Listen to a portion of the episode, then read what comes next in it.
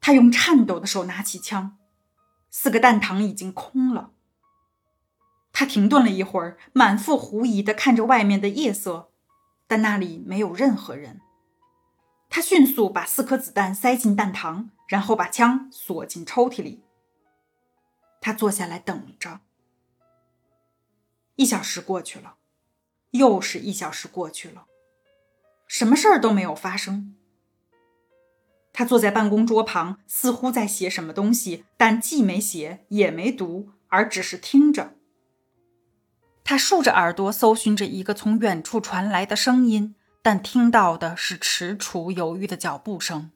他知道是中国厨师。阿松，他叫道。厨师来到门口，头这么晚还没回来，他说：“晚饭都没法吃了。”马金托是凝视着他。不清楚他是否知道已经发生的事情。如果知道的话，那是否了解他跟沃克以前的关系？他开始工作起来，一声不响的微笑，一切都有条不紊。谁能读懂他的心事？我希望他在路上吃过了，但不管怎样，还是要把汤温着。这句话刚出口。安静突然被一阵混乱的喊叫声和匆忙的赤脚跑步声打破了。一些当地人冲进了房子，有男有女，还有孩子。他们围在马金托什周围，叽叽喳喳说开了，但说的话无法让人听懂。他们激动、恐惧，有几个人已经哭了起来。马金托是从他们中间挤过去，走到门口。他虽然几乎听不懂他们在说什么。但非常明白发生了什么事情。等他到大门口，轻便马车已经到了。一个肯纳卡人牵着老母马，马车里蹲着两个人，正试图把沃克扶起来。一小群当地人围在车周围。母马被牵进了院子，当地人都跟了进来。马金托是大声喊着叫他们后退。两个警察。老天知道他们突然从哪里钻出来的，把他们狠狠推到一边。到此，他才明白了怎么回事儿。一些打鱼回来的少年在路上看到了这辆马车，当时他正停在浅滩，朝着村子的这一侧。母马在草丛里擦着鼻子。他们在黑暗中看到这个老人的巨大的白色身躯夹在座位和挡泥板之间。开始以为他喝醉了，所以都笑嘻嘻地探头进去观看，却听到他在呻吟。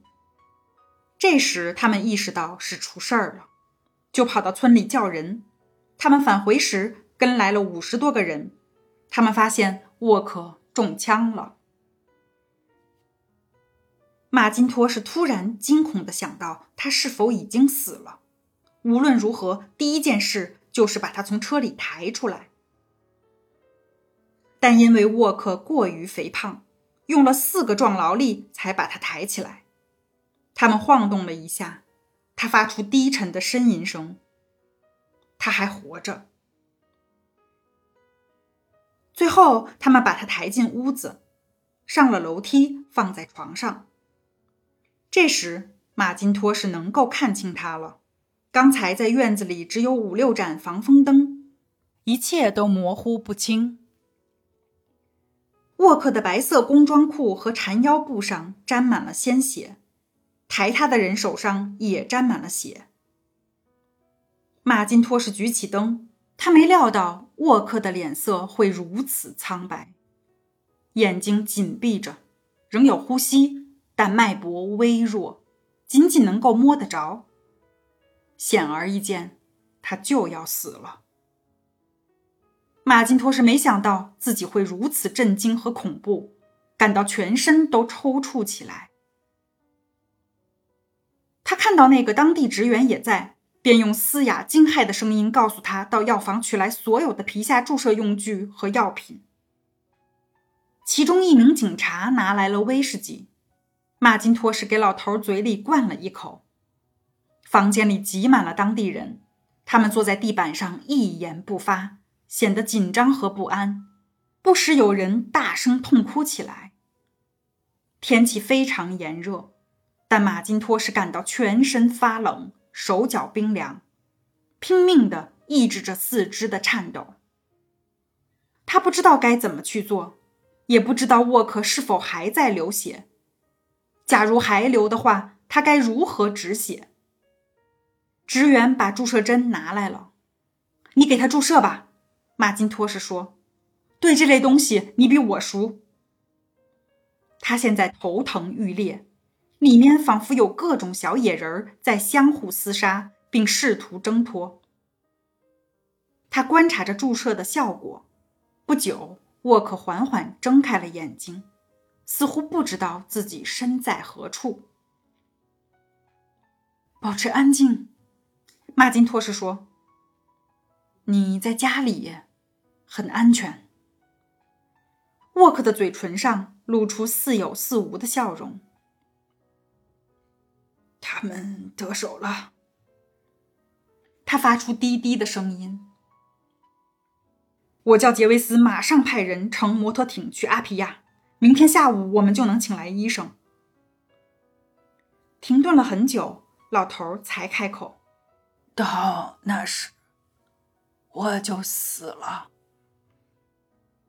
一丝恐慌漫过马金托是苍白的面孔，他强作欢颜道：“不要瞎说，保持安静，你不会有事儿。”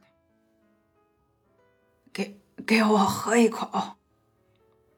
沃克说：“度数高一点的。”马金托什手颤抖着，往玻璃杯里倒入各一半的威士忌和水。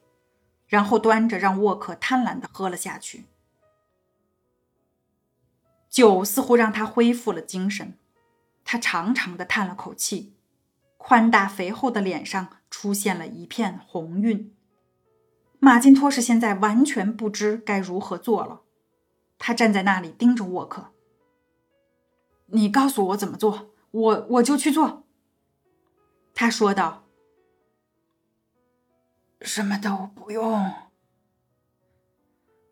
只让我独自待一会儿。我我太累了。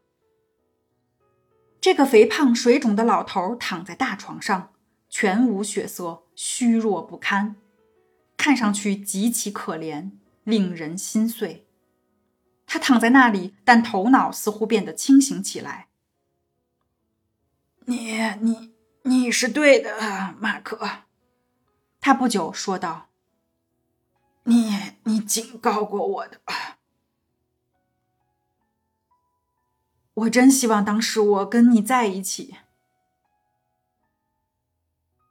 你是个你是个好小伙，马克，只是你不喝酒。”